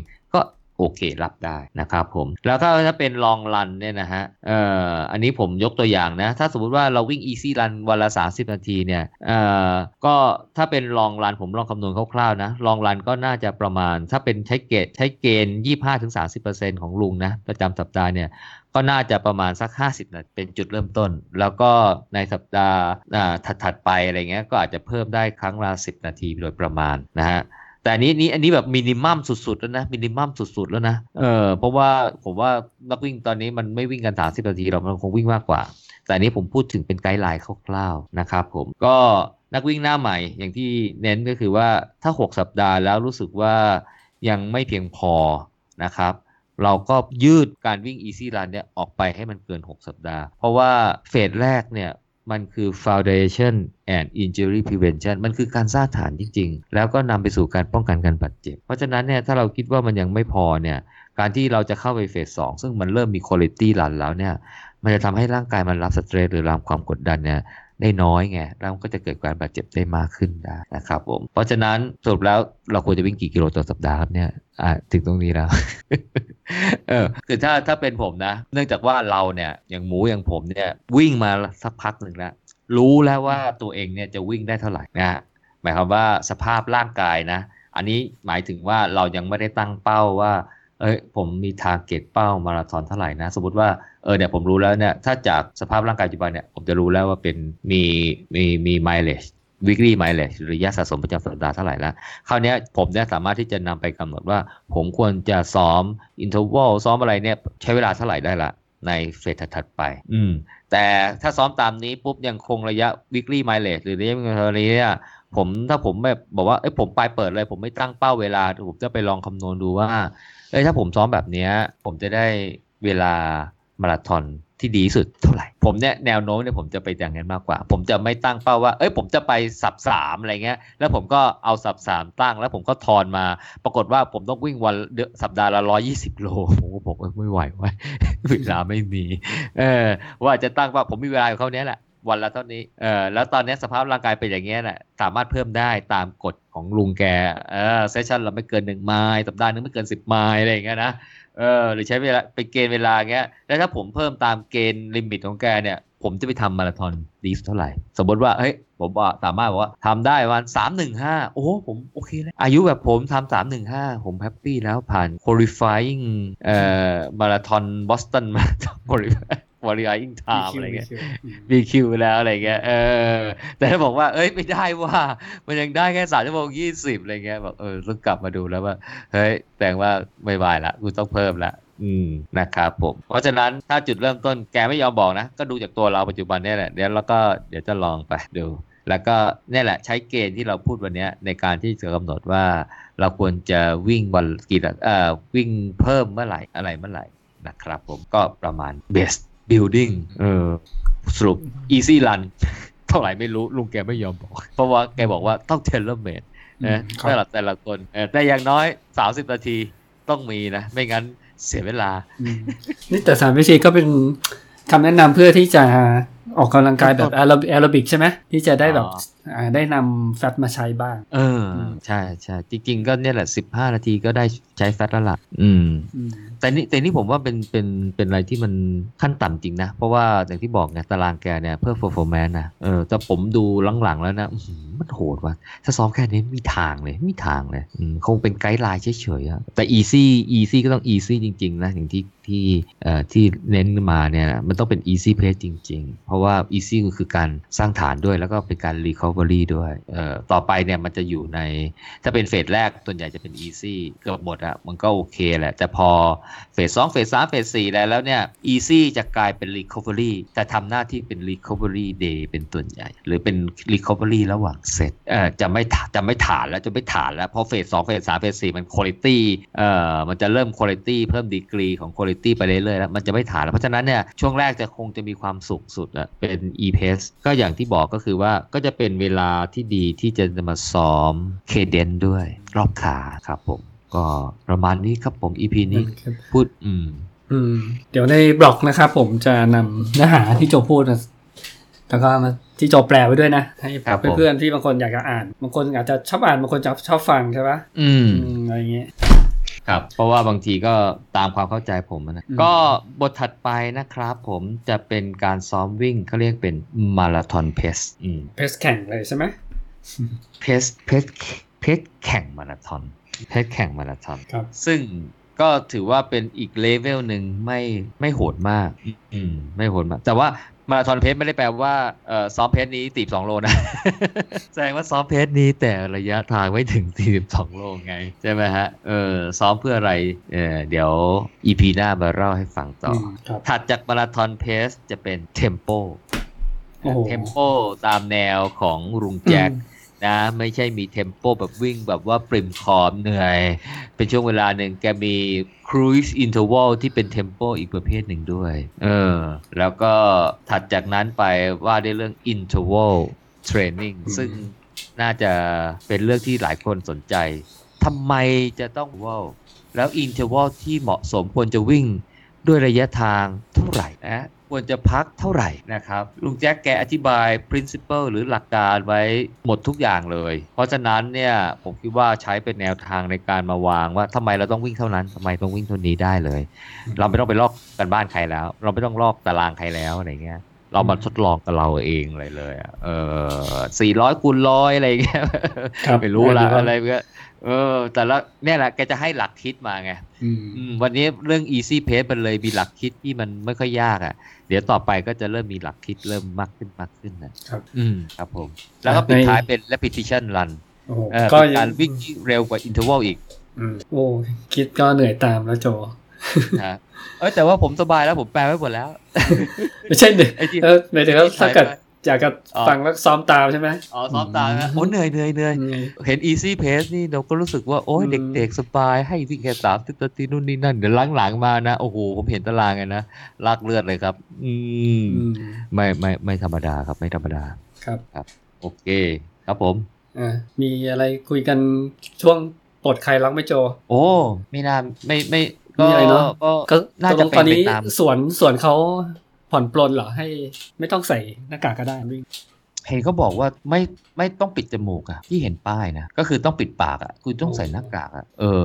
แต่ว่าอย่างที่ว่านะสวนมันก็กว้างขวางอะ ใครมันจะไปไล่จับคนทั้งหมดได้อะใช่ไหมอืมอ๋อแต่แต่ว่าว่าก็หมายถึงว่าปิดปากให้กันดับเลดออกมา แต่ปิดให้ปากไว้เปิดจมูกเพื่อให้หายใจได้สะดวกหายขึ้ใจนได้ไงเพราะว่าเพราะว่ามีบทอะไรนะ จากกรมอนามัยจากใครมาบอกว่าเอ้ยการปิดจมูกมันทำให้อันตรายใช่ไหมอืมเออ แต่ก็มีข่าวแพร่ๆว่าเขาก็ขู่มาใช่ไหมบอกว่าเฮ้ยถ้ามันแบบไม่ยอมทำตามไอ้งี้ปุ๊บนะเดี๋ยวปิดตัวอีกรอบเลยเออพอมันพอฟังข่าวงี้ปุ๊บเนี่ยมันกลายเป็นว่าเอ้ยตกลงเนี่ยเราตั้งใจจะป้องกันไม่ให้โควิด มันแพร่ระบาดหรือเราอยากจะควบคุมกฎเกณฑ์ ไม่ให้มีใครละเมิดกฎเกณฑ์เออเราอยากได้อะไร หรือว่าการควบคุมกฎเกณฑ์ก็คือการป้องกันการแพร่ระบาดเอ๊ะมันตกลงมันเป็นเรื่องเดียวกันหรือเปล่าเออใช่ไหมเออเช่นมันมีคำถามกันเช่น เอ้าก็ผมวิ่งแบบ ไม่มีคนอยู่รอบๆอะ ก็ไม่มีใครมากิน droplet ผมอะหรือผมก็ไม่ไปกิน droplet ใครอะเออก็มันก็ไม่ติดใช่ไหมแล้วทำไมทำไม่ได้ล่ะ อ่า อย่างเงี้ย มันก็จะมีเรื่องบอกว่า เอ๊ะ ถ้า ถ้าดูตรงนั้นจริง ๆ แล้วมันไม่ใช่ความเสี่ยงอะไรอย่างเงี้ยแล้วทำไมทำไม่ได้ล่ะอืมในขณะที่เอาผ้าปิดจมูก มันอาจจะเสี่ยงมากกว่า ครับ แต่ก็อาจจะมีคนบอกว่า เอ้ย ไม่ได้หรอก คนหมู่มาก ก็คุณอาจจะไม่ทำแต่คนอื่นเนี่ยเขาอาจจะลืมเผลอตัวไปแล้วอะไรไป การบังคับใช้กับคนหมู่มาก ต้องให้มันอย่างเงี้ยแหละ มันถึงจะบังคับใช้ได้และป้องกันได้ ก็มันก็เป็นการดีเบตไปไงมันเหมือนกับมันเหมือนกับตอนนี้ผมดูข่าวเขาจับเคอร์ฟิวอะเฮ้ยตกลงเขาป้องกันแพร่ระบาดโควิด หรือว่าเขาจะ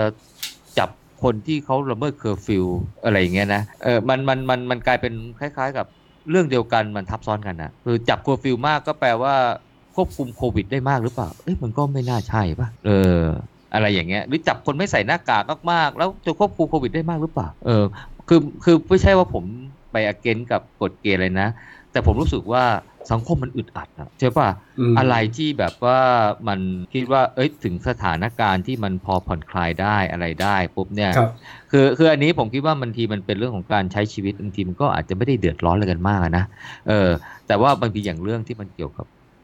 ปากท้องของคนเกี่ยวกับอาชีพคนการที่มันไม่มีการเศรษฐกิจมันไม่หมุนเวียนเลยอะไรทำมาหากินกันลำบากเนี่ยโอ้โหวันนี้มันผลกระทบนะเออแม้กระทั่งเนี่ยอิตาลีบอกว่าจะเปิดประเทศหนึ่งมิถุนาเนี่ยโอ้โหก็ตายกันเป็น หมื่นเป็นแสนคนอะไรเงี้ยก็จะเปิดประเทศเลยเอ้ยอิตาลีโง่กับเราปะหรือว่าอะไรเราปะเออมันใช่ไหมอันนี้ไม่อันนี้ผมก็แบบว่าเราก็เรามานั่งคิดดูใช่ปะว่าเอ๊ะมันลอจิกมันยังไงเหตุผลทางการแพทย์เป็นอย่างไรอะไรเป็นยังไง